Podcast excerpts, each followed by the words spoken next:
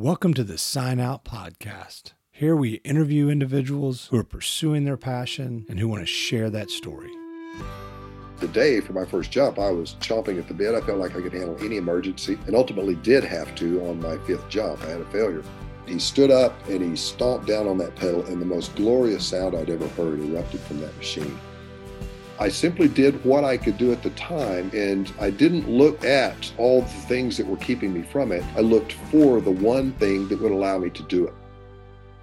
Hey, everybody, welcome to episode 15 of the Sign Out podcast. As you're probably aware, I've been on hiatus for quite a while. Uh, during COVID, kind of took a break, but we're relaunching this podcast. We're excited to be doing this in partnership with Outdoor by Four. So the podcast will still be the same sign out podcast, but we have a partner coming alongside of us, providing us some content and some excellent people to interview. So I'm excited about the relationship that we're forming with Outdoor by Four and Frank Ledwell, the publisher over there, to just bring us some really cool guests. Continue to dig into signing out, finding those folks who are pursuing their passion, seeking out adventure, and finding ways to enjoy life. So today I'm really excited um, to have Bill Dragoo on the podcast. I'm not going to go into a big, deep bio on Bill because that's what we're going to talk about today. But I can say that this guy has done a lot in his life, whether it's motorcycles, airplanes, boats, um, trucks, you name it. He's been adventuring all over the U.S. and all over the world. So I'm excited to listen to his story, talk about what fuels his passions, and what he needs each day to um, keep himself going. Bill, thank you for joining us today. I appreciate you um, coming along for the podcast. Daniel, thank you for having me. It's a pleasure to, to be on your inaugural run, uh, or at least rerun. So here we go. Well, I, I appreciate that. So, Bill, just first question want to just get to know you a little bit. I mean, there's a pretty good history of on the internet, honestly, of so a lot of accomplishments. But you know, to go back and figure out what triggered in your life, or have you always been the guy that wanted to be outdoors? One thing I noticed in the bio um, when I was doing some research is you are an Eagle Scout, and that is a very long pursuit as a young man to attain that, and that's um, a very big accolade. But was this something you know? Outdoor adventure was this something that was always in you, and you always were able to pursue?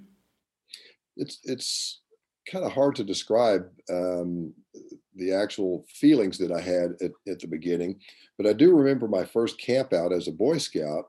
And I remember the cardboard boxes, there were plural, full of uh, beans and uh, other foods that we might need on our, I believe it was a two night overnight camp. It probably all weighed about 80 pounds, not including my sleeping bag and my tent that my mom sent me out the door with. Uh, but I I grew up in the country and, um, uh, you know, just being outside was natural. So it wasn't like I was seeking it. It just seemed like a part of what I, I wanted to do and uh, needed to do in various ways. So from that time period, you just were always outdoor. Was your family supportive in that way of wanting to be outdoors as well and kind of part of y'all's life growing up? Well, yes. Actually, my mother had met someone who suggested that I get into the Boy Scouts. And so I went to my first meeting. And so, you know, my father wasn't around as I was growing up, and I'm an only child. So, as far as family, it was essentially my mother and my grandfather and my grandmother. And in the early days, uh, when we lived out in the country and we had a little uh, grocery store, gas station, garage, garden, pig farm, cattle, you know, whatever grandpa had had at the time to try to make a nickel with, uh, I was a part of that, and uh, chickens. I mean, you name it, it was all out there. I don't know if we had a goat more than about a week, but uh, but uh, yeah. So they were again. It was lifestyle rather than go do this. You know, you might enjoy it. Um, you know, I think that as I came into my formative years, my mother was probably thinking in terms of keeping me out of trouble and associating me with good people. And that worked very well, especially through scouting. So I, I think there was some intention on her part there for me, it was just, oh, that sounds fun. Let's give it a try. Yeah, I think being able to be raised in that environment where, like you said, when you're on a farm and you're out in the country and constantly doing things, you really learn a lot about hard work, um, perseverance, and things like that that you know come into play in all facets of your life. I think that's really important for those lessons. What other lessons would you have learned at that age that have really driven you through who you are today? Well, the just kind of touching on the hard work aspect of it. My grandfather was um, uh, Irish and was a very hard worker. Um, you know, there's the term Dutchman's holiday, uh, which basically means we're going to go to work today. And I think Irishman's holiday probably is synonymous with that. But that's what we did. Uh, my grandfather, you know, as I mentioned, had a lot of different uh, types of occupation. Basically, he was a, a, country entrepreneur. He would buy something if he thought he could sell it and make anything on it, uh, whether that be a cow or, or a pickup truck or a, a water well drilling rig or whatever it might be. So when it was seasonal, we were out digging and planting the gardens and uh, watering. And I remember carrying two five gallon cans. Uh, in one hand would be water that we had pulled up from the hand dug well that my grandfather and I dug. Um, and then in the other would be a bucket of fertilizer. And it was the old fashioned, you know, from the bottom of a, of a cow corral uh, fertilizer. And carrying that across the sand barefooted, uh, the sand was hot but and then putting a little water, a little fertilizer, a little water around each of the plants that we planted in rows, and then seeing that come up um, over the over the time that it took for whatever particular crop it was that we had planted, and learning those cycles of life uh, again in a natural environment was uh, it was I think a lot of of who I am now, and just being able to see ahead that what you do now matters later, whether it's what you say how you treat someone, uh, the seeds that you plant in whatever way that might be.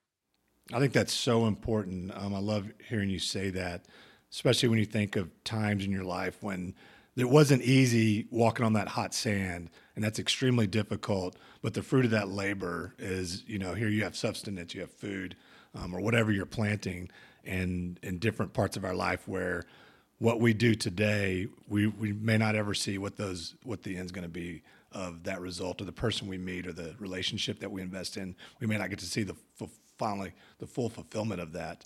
Um, but even the hard work and preparation of just anything, it's important to to do that. Well, it is, and so much of what we have today uh, is not directly connected to what we do at this moment. Um, back then, you had to store up during the right times. I remember putting potatoes. You know, we would fill our pickup truck uh, with potatoes, the bed of the pickup with potatoes, and bring them back. Then I would crawl underneath the house, and my granddad would would shove them into me or throw them into me, and I would spread them out. They couldn't be stacked; they had to have a little bit of room between them for air, but it was cool and under there, and it was a good place to keep potatoes. And of course, they actually some would sprout, even which is surprising because of course potatoes are used to growing where there is no light, but they would sprout sometimes underneath, and my granddad always liked getting those for the next season's planting. But we would crawl under the house and, and grab a few and come right. inside and boil them up or bake them or whatever whatever it might be. Now, w- was this in Oklahoma? Because that's where you live today when you grew up. Yes, uh, east, uh, just east of Norman. I'm dead center, almost in Oklahoma, 17 miles south of Oklahoma City, and we were east of Norman, which at the time was in the country. It was in the uh, what's called the Cross Timbers region of Oklahoma. The Cross Timbers, you may be familiar, it, uh, was a band of uh, briars, just thickets, blackjacks, oaks, you know, post oak that uh, spread through the uh, area of uh, kind of eastern Texas up through eastern Oklahoma. May have touched a little bit on western Arkansas, and then just ran on up through Kansas um, they that was considered the cast iron forest uh, back in the day when people were trying to cross the country here. So that was the area where I grew up. My granddad literally had to to carve out his little little plot of land there uh, with among those uh, blackjacks, oaks, briars, and things. And so that was my playground. Uh, we dug underground forts out there and uh, smoked vines. We would pull the, the little grape, we call them grapevines. I don't know what kind of vines they were. We pulled them off the trees and we would light the end of them. And uh, we did light a few fires that weren't intentional back then too. So fortunately, no one's house burned down. I think all young men enjoy lighting fires around the house. I, I certainly had an area uh, behind my house where we could go and just run free. And that was, uh, we, we love doing all kinds of, we loved just burning things and, you know, making small fires and do things like that. So growing up in Oklahoma, you know, that's not. If I'm thinking about just outdoor adventure, I don't honestly think of going to Oklahoma. Right? I think it's underrated because people don't. I think people think of the red dirt and probably don't know the forest side like you're talking about. I think that's interesting. Um, when you get into the state, there's a lot more there. But when you started, you know, today, you if I search your name, I'm going to see a lot about motorcycles. What was your beginning into motorcycles?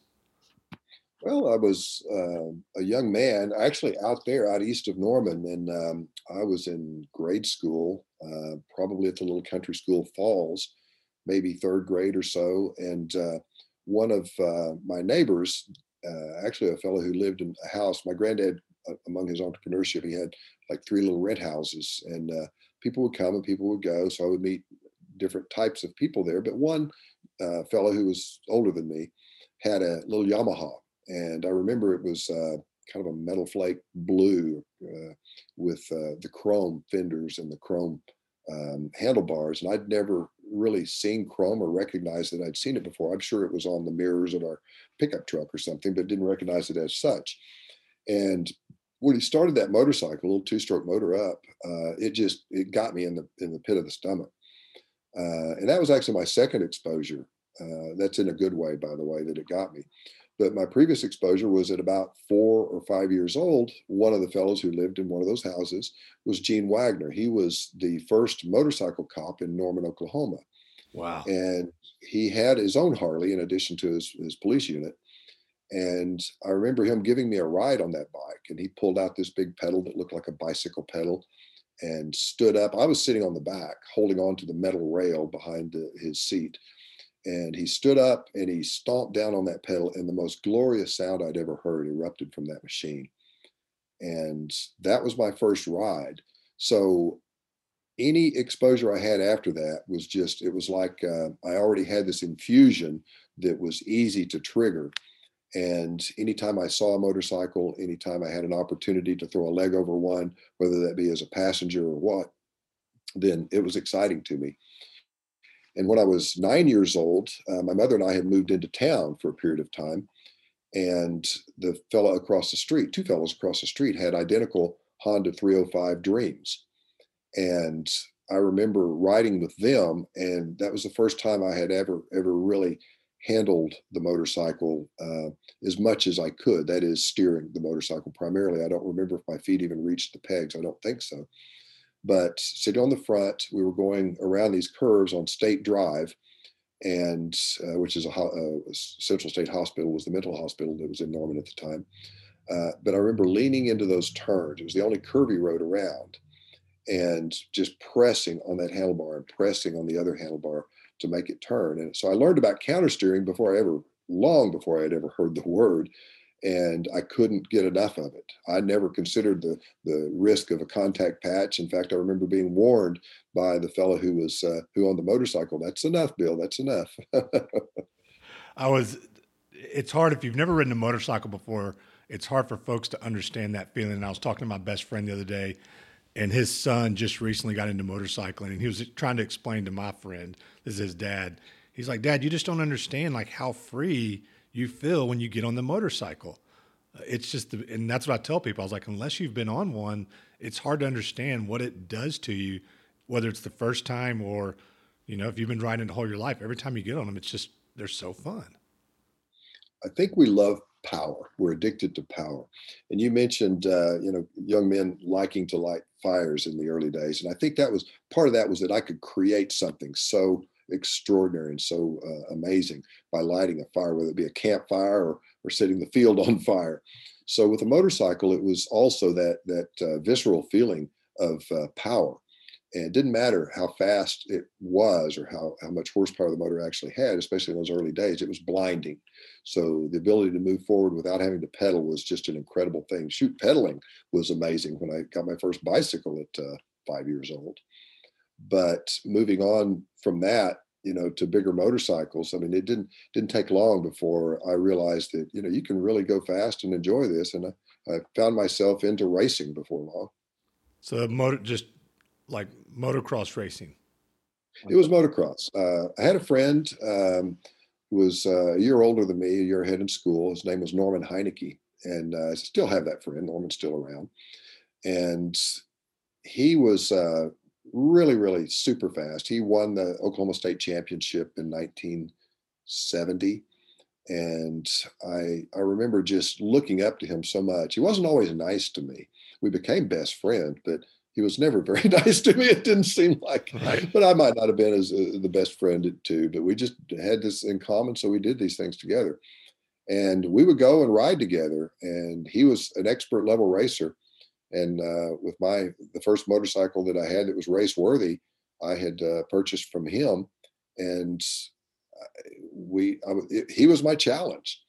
And it wasn't long within the year i was beating norman and that was uh, uh, it was shocking to me. He was a natural i had to work at it and uh, it was you know i became expert level and uh, did well in in the state championship series.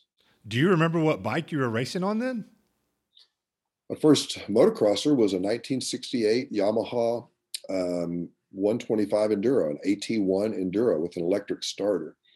And I remember lining up on the starting line at um, um, Yukon Raceway up uh, northwest of Oklahoma City. And there were about 22 or three racers on that line. I looked down the line in both directions and it was pretty intimidating. And everybody was kickstarting their motorcycles. And I was sitting there with a 12 volt battery and an electric starter and I thought, there is no way on God's green earth that I am touching that starter button. so I pulled out my Kickstarter and started my own motorcycle like a man, like the rest of them were doing, and came home with my first trophy that day after my first race. It was a third place trophy. Wow. I ended up getting the, uh, a third and uh, let's see, a fourth and two seconds, I believe, or something like that. How long did you end up racing for like that? I raced. That was I started at 14, and I raced up until uh, about the time I graduated from high school. Um, right along in there, I discovered uh, girls and airplanes and aircraft mechanics and uh, moved on into other things. Well, I saw that you are a certified pilot. So, what led to that adventure? Well, as um, as a young man in high school who was not really great at academics, uh, anything that would get me out of the, the regular school routine was okay by me. And we had a VOTEC school, vocational technical school, uh, that was um, just north of the Norman area here. It was about a 20 minute drive. And I signed up for aircraft mechanics because it just sounded interesting. I had flown once before with a friend of my mother's uh, when I was very young. I couldn't even see over the uh, the windscreen of the airplane, but I could see the propeller going around. And then when he would turn, I could see out the window on the side. And that was like motorcycling. I couldn't get enough of that. Here was that third dimension. And in, on motorcycles, it seems like I was always seeking that third dimension too, the vertical rather than just the, the X and the Y axis, but the Z axis. And so airplanes gave that to me quite easily. Well, since aircraft mechanics was associated with airplanes, I thought, well, this is as good a way as any to get into it. And uh, so I went in my last two years of high school to uh, uh, the power plant mechanics training and acquired my uh, power plant rating. And then uh, shortly after high school, uh, immediately after high school, I went to Spartan School of Aeronautics in Tulsa and completed my airframe. So that made me a certified A&P, that is airframe and power plant mechanic. And I came back to Norman and began to work as a aircraft mechanic. While I was at Spartan in Tulsa, I also uh, met a fella, Neil Smiley, uh, one of my uh, fellow students there, was a year older than I was, but he was a flight instructor. And so I took my first lessons with him, continued on, became a flight instructor, certified seaplane pilot, um, glider uh, pilot, commercial glider pilot, and uh, multi-engine land, and uh, just anything that I could do. It seemed like I, you know, I would find these things that were achievement oriented, and I would seek to to hit that goal and gain the credential for it. Uh, it wasn't just a matter of experiencing flying or whatever it might be, but I wanted to be certified to do whatever it was that I was doing. So that just became a theme. Now you mentioned seaplane. Did you live somewhere where you were doing that, or how did that seaplane come about? That's a pretty special, uh, you know, type of plane to fly. It is, um, and there are two distinctive types of seaplanes. There are floats and then uh, amphibious airplanes, which the, the hull of the airplane, the fuselage, is, is the hull of a boat. and what I flew were uh, airplanes on floats. So my rating is considered single engine sea. Um, and a buddy of mine who owned a, an airfield just south of town, a private airstrip, a little grass strip, uh, Ben McCaslin. I would uh, go down and uh, we, we were skydiving there at his place. And so I met Ben through that. And I, Ben had a Cessna 195, which is a radial engine tail dragger. Uh, it was a luxury airplane in its day, five passenger airplane, and a gorgeous machine. Uh, and so we would fly that together, and we decided to make this trip over to Hot Springs, Arkansas, on Lake Catherine, and at the Anthony Island Seaplane Base, uh, we both got our certification for flying flying floats. Wow, I've that's a beautiful area. Lake Ouachita is one of my favorite lakes to go to over in Arkansas. I love that. Yeah. I, I had an experience of my father had a Cessna two seater when I was a kid. And we I lived down in Katy and he was president of the bank and he would go inspect the rice crops um, in his airplane. So it was a fun experience as a little kid of flying in a really small plane. And I haven't ridden in one since that was that small. So I don't know what it would feel like today. well, it, you know, it might feel sketchy. A lot depends on the day and the pilot and the airplane itself. Um, right. But uh, you know, I with with airplanes, it's like, and I actually developed this phrase uh, as a flight instructor that I share with my students now as a motorcycle instructor, and that is uh, with your passengers what thrills you terrifies them. So, uh, you know, I became a charter pilot and flew professionally for a few years, in addition to teaching air, in airplanes. And I learned to be very, very smooth and very cautious on the controls, not nervous cautious, but cautious in a way that I would anticipate what might be about to occur, whether that be turbulence ahead or uh, a need to turn. I would try to turn early enough that I could make them uh, just a very slow, controlled turn and keep the airplane coordinated so that all the G forces that we would feel in the airplane were directly centered in our bodies rather than leaning right or leaning left, too much rudder, not enough rudder, or whatever in the airplane. And uh, so, yeah, so I, I, would try to teach people to ride motorcycles that way, uh, the way that I tried to teach them to fly airplanes. Uh, very smooth, very deliberate, um, anticipate what's going to happen, practice enough that you know what's going to happen, and then uh, they can maybe mimic mimic that too. Uh, and we'll share that legacy with those people that they uh, take for their first rides rather than terrifying someone and turning them away. You just casually mentioned while you were skydiving. So there has to be a story there if you, um, as the next adventure of things you've done now. Well, I when I started school at, at uh, Oklahoma University, uh, started in their engineering program, which I did not finish, but I started in the mechan- mechanical engineering program and studied that for a bit of time. But more, what was more interesting to me were some of the, my classmates, and one, Fred Leslie, was a um, um, jump master, and I wound up taking a, a uh, two-week training course, which is almost unheard of today for skydiving uh, now it's you go out on the jump zone, jump zone and uh, drop zone, and you take a quick maybe an hour or two session, and they take you out of an airplane. But it's usually tandem. In the day that I did it, uh, they would teach you how to jump, and it was more military style. You would learn the PLFs, the parachute landing falls, and all about your rigging and the history of skydiving. There was a lot to it that we learned, and uh, you know, by the time it came the day for my first jump, I was chomping at the bit. I felt like I could handle any emergency and ultimately did have to on my fifth jump. I had a failure. Um, obviously, not a, a, complete failure. I was able to recover from it. That's good. Uh, probably wouldn't be here, but uh, uh, yeah. So it was just something that again intrigued me. My mother thought I had a death, death wish with these things that I wanted to do, but it was more just a, a zest for life. Well, I see in the background you got a picture there, which looks like a picture of a young family. So at, at some point, um, your adventures also took the. Oh yeah, on the other side, yeah, your adventures uh, took. Um, uh, I know you have a partner because I've read quite a few stories about you, your wife, who is really open to these adventures. So, how do you keep going on these adventures, and then you you're married and and kind of keeping that side of your life going? Well, truth be told, you should be you should be interviewing Susan, not me. Uh, she is much more adventurous than I am, believe it or not, uh, in her own way. She's an outdoors person, uh, hiking, climbing, backpacking. She leads uh, hikes and uh, backpacking events through our church, uh, women's groups, co ed groups. in fact, she's over there today doing some things, but she's she's ex- exceedingly fit and just loves the outdoors in you know in tremendous ways. So I would say selection is a big thing. You know, um, she is a, she's a very good partner for me in what I do. She encourages what I do when I do need to leave because she understands what I need. So uh, whether that be with the motorcycles or if I wanted to go back to flying, um, it's uh, she's never discouraged me. I re-entered sailplane flying a few years ago.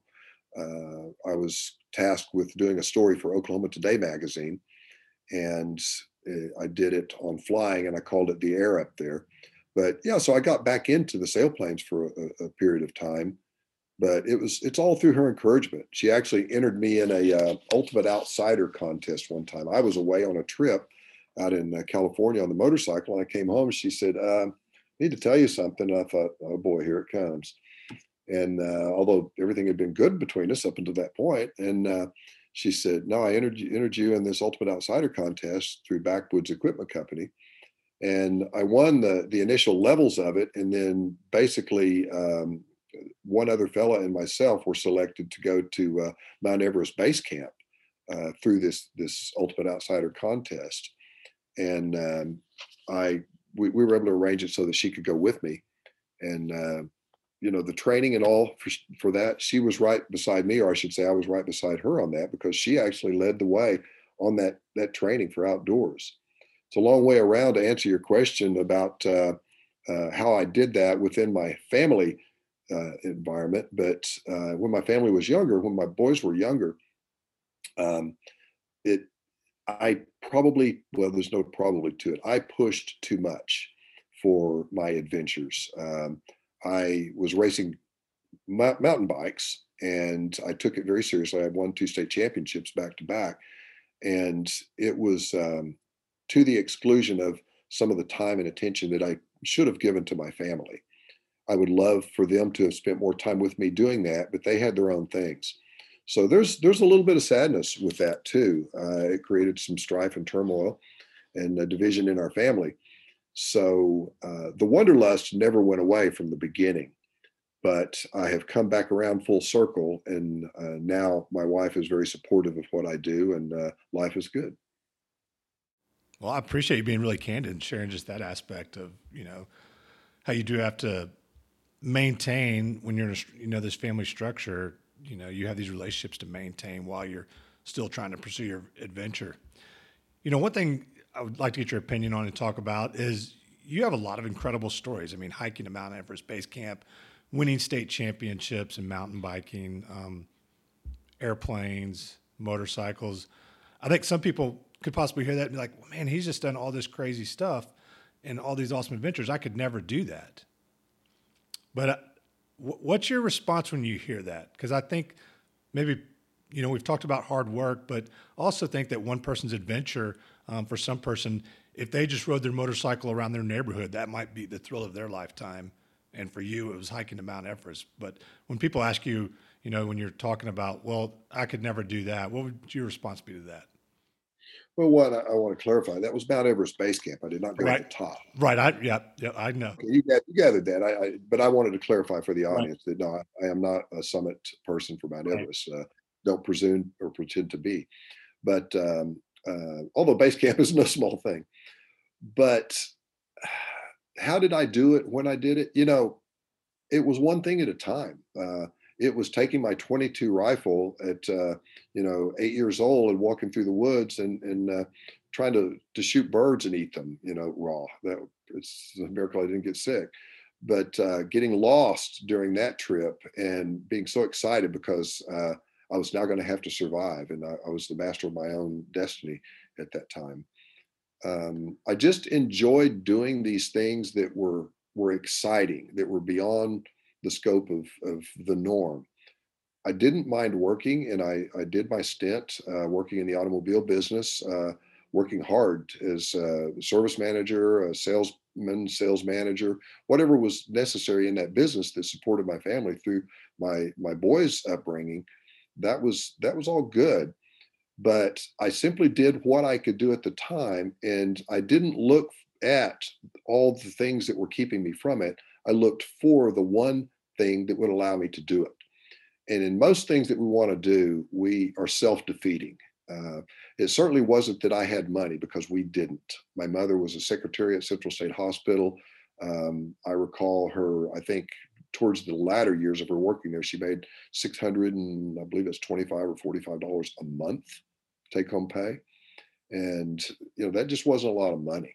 So the things that we did, you know, I mowed lawns and did what I had to do to get what I wanted. I worked at the Sonic Drive-In for 65 cents an hour to buy my first motorcycle. Um, you know, I just sought a way to do what I want. And I think that at the time, as I was growing up, it was we didn't have obviously internet. Uh, we didn't know what all the opportunities were that were out there that we could take on and so when I found something, uh, trap shooting, you know, uh, Earl Johnson was uh, in 1966 the world champion trap shooter. He lived three miles from us. He would come by and pick me up and take me out and teach me how to shoot shotguns, and that was my thing for that period of time. I was I was uh, just totally immersed in that. Uh, whatever it was that I could take on to do, I would largely immerse myself in it, and I wasn't distracted so much by the other opportunities I think that is more of a challenge these days that we want to experience things uh, peripherally rather than completely. And so we have a lot of knowledge about a lot of things, but not as much experience with anything in particular uh, as maybe my generation had, or as those who are more dedicated to what they do are now. One thing you've mentioned is you've mentioned, I think, four to five men in different examples, whether they were friends or in the case of the trap shooter, a mentor. How important were those men in your life, especially early on? They were what facilitated my doing these things. Uh, Earl Johnson was one. My grandfather was certainly a kingpin in this because I learned to work in so many different things because he did so many different things. And, um, you know, my scoutmasters, um, people who were uh, already experienced in the field of aircraft mechanics or pilots, flight instructors. Benny Blaylock, who was, uh, he owned Oklahoma helicopters. He was an FAA designee. Uh, a designee is one who is certified by the, F, the Federal Aviation Administration to give check rides for uh, flight certifications. Benny became a very good friend and a close mentor of mine. He passed a few years ago now. But um, these men were essential to me because young men then and now are attracted to uh, people who share a common interest or they become interested in whatever that person's interest is. And it become it can almost become like a cult leader. It can become a cult leader. I was fortunate not to get caught up in anything like that but the things that i did do uh, i found experts in the field and they took me under their wing I think they saw that I was a, a lone kid, uh, mom, no dad. Once we moved into town, uh, my grandfather wasn't as involved in my life. I would go out and help him do things, repair his tractor and things like that, um, as I learned to do those things.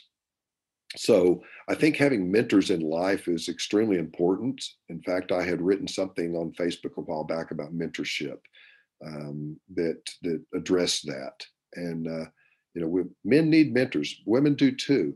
And mentors can be men or women for either one. But I think typically for a young man, having an older male who is uh, qualified, capable, dedicated to what the values are that are uh, of interest to the young man, and certainly good values, that's a good place to be. And we don't have enough of that, I think. Yeah, I think the importance of community in whatever your interest is um, you, you can't overlook that. It's just so important to be around others that have your common values and then the ones that can mentor you and push you to that next level. I mean, when I think about all the things that you've done in your life, I would suspect that through your adventures, you've dealt with fear and uncertainty and things. Um, you know, maybe I'm not good enough to do this part of it. How would how have you dealt with those over time? Because I mean, they're you know, getting lost in the woods for you was exciting, I'm sure, but I'm I would think that you've been on some adventures where maybe you were scared or just not sure what was going to happen next. You know, and there are different kinds of fear. In fact, I'm writing an article right now for Ride Texas magazine uh, about fear in my DART tips. I have a, a regular uh, uh, column in there, and it just it talks about adventure riding how tos. And fear is a, is a very limiting factor in our achievement, our ability to succeed in whatever it is that we're trying to accomplish, whether that be a, um, a hands-on skill or uh, a place we go, a thing that we do, uh, something that we experience with someone else. Um, for me, I did feel like I was less than some of those who did what it was that I wanted to do, but it just drove me to be better. And early on, I didn't really seek to be the best at any particular thing, I don't think, but I did want to win. And whether it was a three legged race with my buddy Vester Adams in uh, second or third grade out in that country school, and we strapped our legs together with a belt and ran, you know, I would find ways to go the fastest or win the contest. And so I don't think I allowed fear to to hold me back as much. The fear that I had more was of uh, embarrassing myself and trying to do something well than it was of being injured or uh, uh, maybe even a failure. Yeah, I think sometimes eh, failure can definitely hold us back, or fear can hold us back. Um, and I've found that, and I think you can attest to this, even through mountain bike racing, that you can push yourself far beyond you ever expected. Um, when you think you're tired, how much more your gas tank has, and your body can just uh, turn it on for you and keep going. So, what, what, if you don't mind me asking, what age were you when you were doing your mountain bike racing? Mid to late 40s. Yeah. Wow. Wow. That's um, that's where I am today. Um, my last time I was doing mountain bike racing, I was in my early 20s, so it was a much different time frame. When you so today, um, and how I came across your name, even from you know Frank told me about you, and then also I told you before we started the conversation, just I had done some adventure riding and came across um, you as an instructor for adventure riding. So I know adventure motorcycles pretty well, um, just from you know riding them. But for those that don't know what adventure motorcycling is, talk about that just a little bit, and then if you would talk about how you got into becoming an instructor of that. Okay, so what is adventure riding? Um, you know, interestingly enough, I had this conversation with a man named Rudy Duran. Rudy was Tiger Woods' first golf coach. Wow. And he was a personal friend. He and his wife Beth were friends of Susan and myself. And we were having brunch at La Baguette, a little French bakery just down the street from us, after church one one day. And Rudy asked me uh, about adventure riding. And I thought, here is Tiger Woods' first golf coach, a man who wrote There is a Tiger in Every Kid, asking me about the thing that I'm passionate about how do I give him a, a quick and pat answer? And so I wrote a story called Are You a Real Adventure Rider? And in this story, I used three caricatures um, to present the, the, the photo image, or what would be the visual image of the story. One was George Wyman, who in 1903 wrote a 1902 California motorcycle across the United States, uh, the first transcontinental crossing by motor vehicle. Another was Lois Pryce, who uh, a lot of people know Lois. She's a, uh, this uh, just very energetic, uh, effervescent uh, British woman who rode her Yamaha XT 225 from Tierra, from the Arctic Circle to Tierra del Fuego. So I had a caricature of George Wyman and Lois drawn by an artist friend of mine, Adam Stevens. And then I had a caricature of the uh, quintessential adventure man with the cool looking cowboy hat kind of the Stetson hat, the star on his chest, a gun on his hip, the uh, BMW roundel on his shoulder, uh, smoking a little uh, cheroot, little short cigar, and uh, kind of clenched in his teeth with the steely sun sunglasses on, riding a beam off of a of a motorcycle. And so the question was, which of these is the real adventure rider? And the story title was, "Are you a real adventure rider?" And I this was all spawned by Rudy's question. what is an adventure rider? And so I'm thinking to myself, what is it? And adventure is what you feel inside, it's what it is to you. So whether it's a matter of riding your motorcycle down some twisty back road or canopied uh, forest roads uh, that's near your home, or it's traveling from pole to pole, uh, it's what you feel inside, and no one can describe that for you. I may have gotten a little off track from your question with that, but um, yeah, it's it's an indescribable feeling. Is adventure, uh, and adventure riding is using the machine that you have available equipped as best as you can equip it. And there are all kinds of there's all kinds of direction out there on how to equip it. But uh, it doesn't require so much as it does an attitude to go out and seek and to, to enjoy those adventures. I grew up riding mountain bikes and like i said earlier did some racing in my early 20s so i feel comfortable riding trails on a mountain bike. And a few summers ago i was in colorado with my buddy and he had an xr200 honda which is a pretty small dirt bike and so we were out um, on the western slope in Colorado riding through trails. And I felt really comfortable. I actually felt like I could translate some mountain bike skills to this motorcycle riding because the bike was so small and light.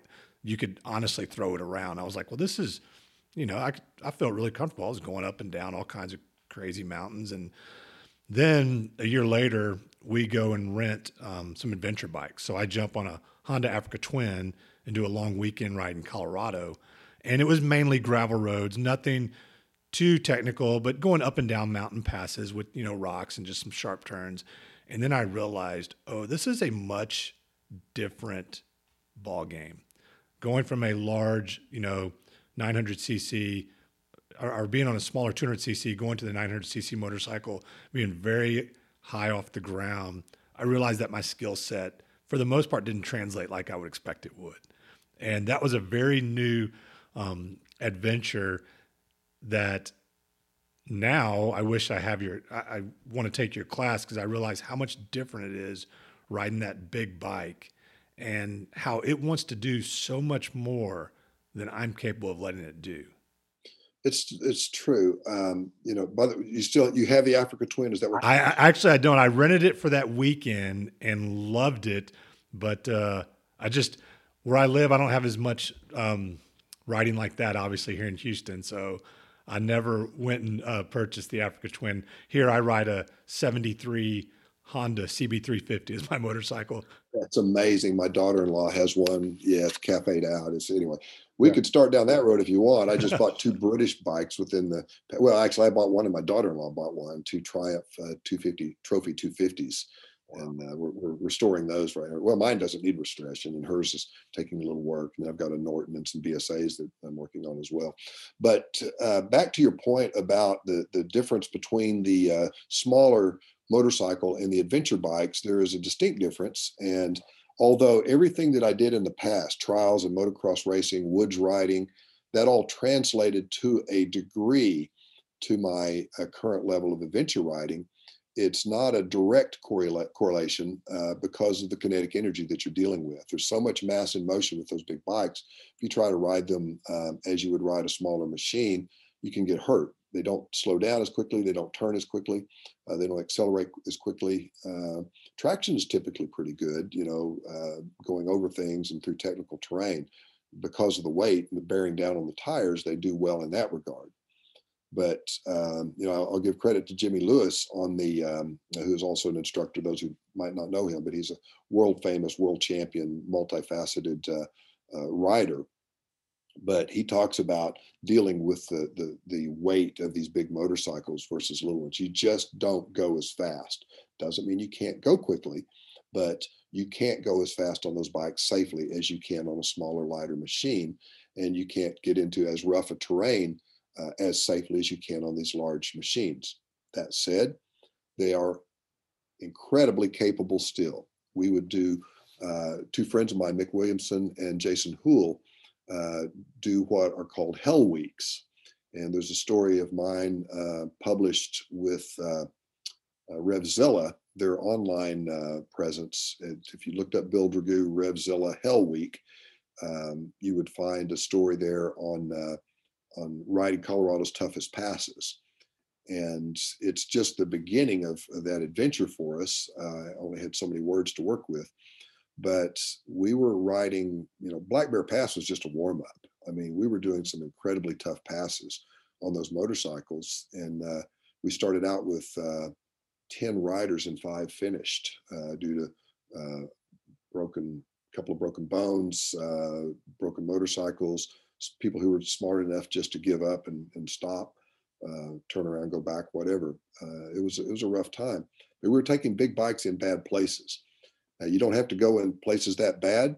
So if you have a modicum of skill, you can really enjoy these big motorcycles because they go over the road well, and then they are good in in technical terrain. Again, they're not a trials bike, they're not a, a, a, woods racer, but they're very good still in certain types of technical terrain. Lockhart Basin, for example, in uh, in uh, Utah is a really really tough technical area, and myself and a lot of my friends have been through Lockhart Basin uh, on big adventure bikes. So it can be done. I want to hear, um, staying on adventure bike stories, I want to hear about you, the 2010 GS um, race that you did in South Africa. BMW Motorrad. Motorrad is the uh, motorcycle um, element of BMW.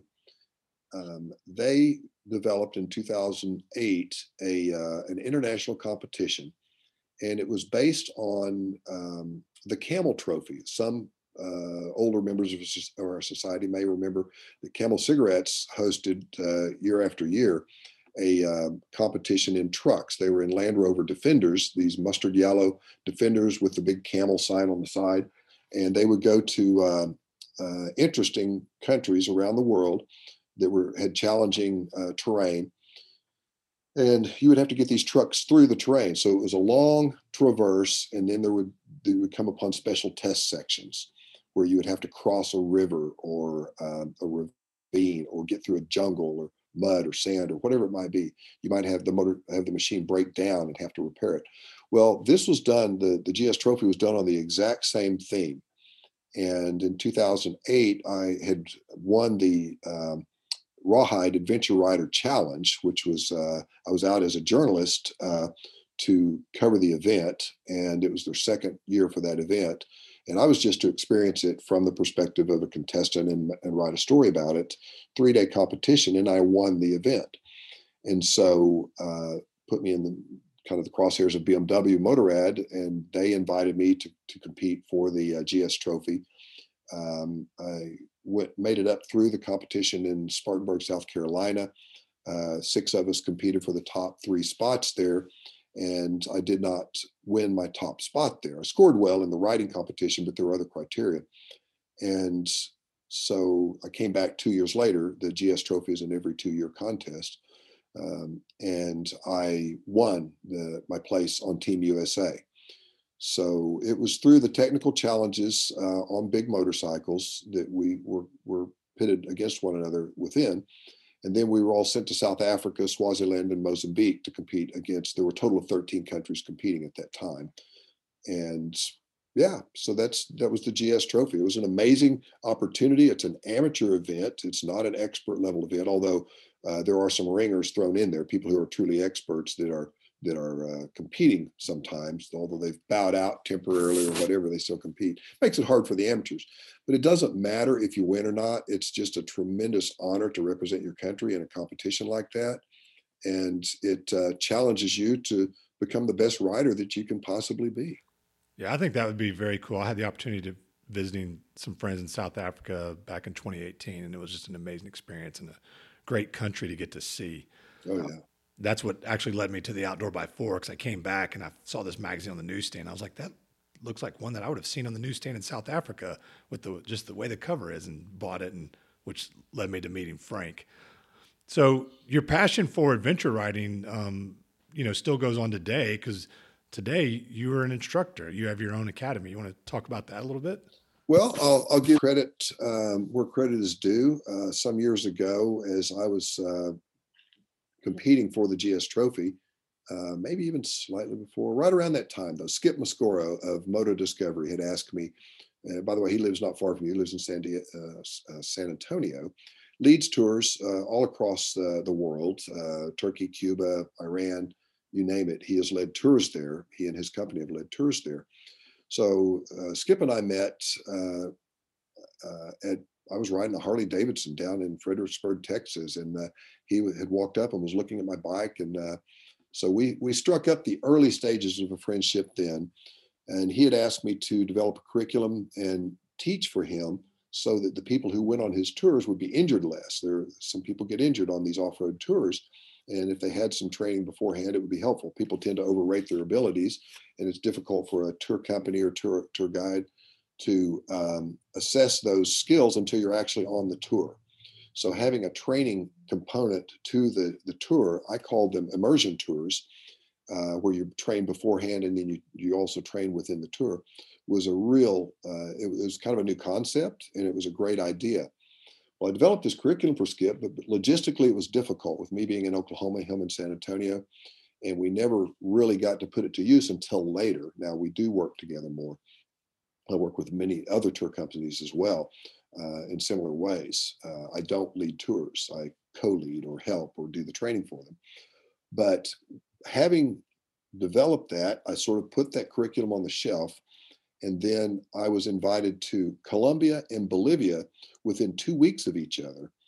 Um, and part of this was because of uh, Carl Parker, who owns uh, ADV Moto magazine he had connected me with a fella in, I believe it was the one in Bolivia with Sergio Bolivian uh, there to just to go down and ride with him and lead a tour or, or, or learn a tour, a route, and uh, uh, then come back and write a story about it. And I did. I wrote the story for uh, Overland Journal magazine, and it was called uh, Wolfman in the Land of Butch and Sundance. So I had uh, gone to Bolivia with Sergio, Sergio's friend Eric Hogan, who owns Wolfman Luggage, was a, a school friend. Sergio had gone, um, excuse me, uh, Eric Hogan had gone to school in La Paz, Bolivia with Sergio. So the three of us did this tour. While I was in Bolivia, the people that we met there asked me to come back and teach them to ride these bikes well off road. They were getting injured riding their bikes in the places they wanted to go. They had the money, but not the skill to have these bikes and to go the places the bike uh, would, uh, would potentially take them. So I began to go back and to teach in Bolivia using that curriculum that I had developed for Skip Mascorro. Uh, a similar thing happened in Colombia with uh, Mauricio Escobar, Micho, and uh, his company Elephant Moto.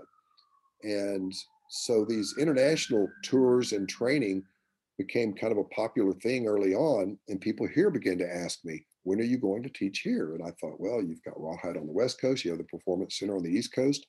Um, how many schools do you need? Of course, now they're sprouting up everywhere, it seems, but uh, and many of them are flashes in the pan. Uh, many of them are people who ride well but don't necessarily teach well.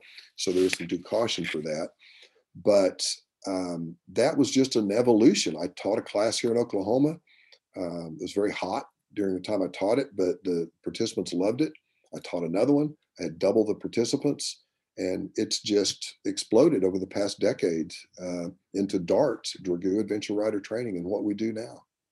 Where can they find out information on that, Bill? My website is billdragoo.com. My last name is spelled D R A G O O. So billdragoo.com. It's very simple. And we've just posted a couple of the spring classes. We uh, our mission's a little different than the mission of I think a lot of the people who do this. I'm retired from the automobile business. Um, and I write. Uh, my wife and I do a few things to bring in a little bit of money here and there. But our mission is to provide affordable off road training uh, for anybody who wants to improve their skills. I did go to uh, Germany in uh, 2017, and I studied at their academy there to become a, uh, a internationally certified off road instructor there are only a handful of us in the United States who have ever even achieved that level of certification for instruction. And most of them are not teaching actively right now. There are, it doesn't mean there aren't good schools. Just because you aren't certified doesn't mean you aren't a good instructor or that you don't have a good, a good operation. But if someone has that certification, you can pretty well be guaranteed that they do teach well because the, the uh, school in Hechlingen, Germany is not there to help you become an instructor. They're to they're to weed out the bad ones. Wow. Well, I know that there's a lot more stories that we could talk about today. Um, I haven't had some written down that we hadn't even gotten to, but it, I almost feel like it's going to have to be a part two of this conversation to come back and maybe even come back with Susan as well. So get the better half of the story. But I do appreciate um, your time today, taking out, just sharing a little bit of insight into your life of adventure, um, you know, growing up in Oklahoma and turning that into your passion, and to this day, still pursuing that passion. Um, I appreciate your time today, Bill. Um, any final words you want to say? Well, likewise, I appreciate yours, Daniel. I appreciate being invited to do this. Uh, I would uh, welcome a part two for this. I think Susan's is worth a standalone by all means. I, am serious for you. She is she is just an amazing individual. She's she's so humble that it may be like cracking an egg, but once you get it cracked, there's some some good stuff comes out. So, uh, but uh, no, I, I, wish you the best with uh, your the resurgence of your podcast and uh, your relationship with Frank. Frank does an outstanding job with the magazine. I appreciate him for connecting us. And uh, my wife actually edited his magazine for a number of years. She has uh, pulled back from editing uh, a, a, couple of different magazines that she worked with to complete a book that she's writing currently on the Butterfield Overland Stage Route, which we have researched extensively uh, from Arkansas across Oklahoma into Texas. So that's another story in and of itself. Well, I think next time um, my goal will be to figure out what I can come to your class and then we can do face to face podcasting, um, which would be a fun time. So that will probably be the next goal. We'll figure that out hopefully sometime in the next year. And I think that. we could, we could work something out to your satisfaction on that. Well, I, I appreciate that time.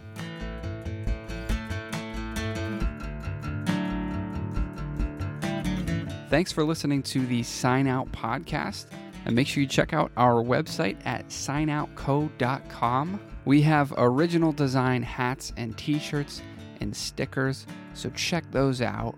And make sure you check out Bill Dragoo's website at billdragoo.com. That's B I L L D R A G O O.com. Also, if you could please leave us a review on Apple Podcasts, that really helps us out. And the intro and outro music was actually made by myself, Caleb J. Murphy. If you want to hear more, check out calebjmurphy.com. Again, thank you for listening, and we will talk to you next time. Sign Out podcast is proudly brought to you by Outdoor by Four magazine, a preeminent publication for responsible vehicle based adventure travel, including overlanding, with family friendly content that resonates with a broad audience of adventurers, whether in a 4x4 vehicle, on two wheels, in a canoe or kayak, or traveling by foot.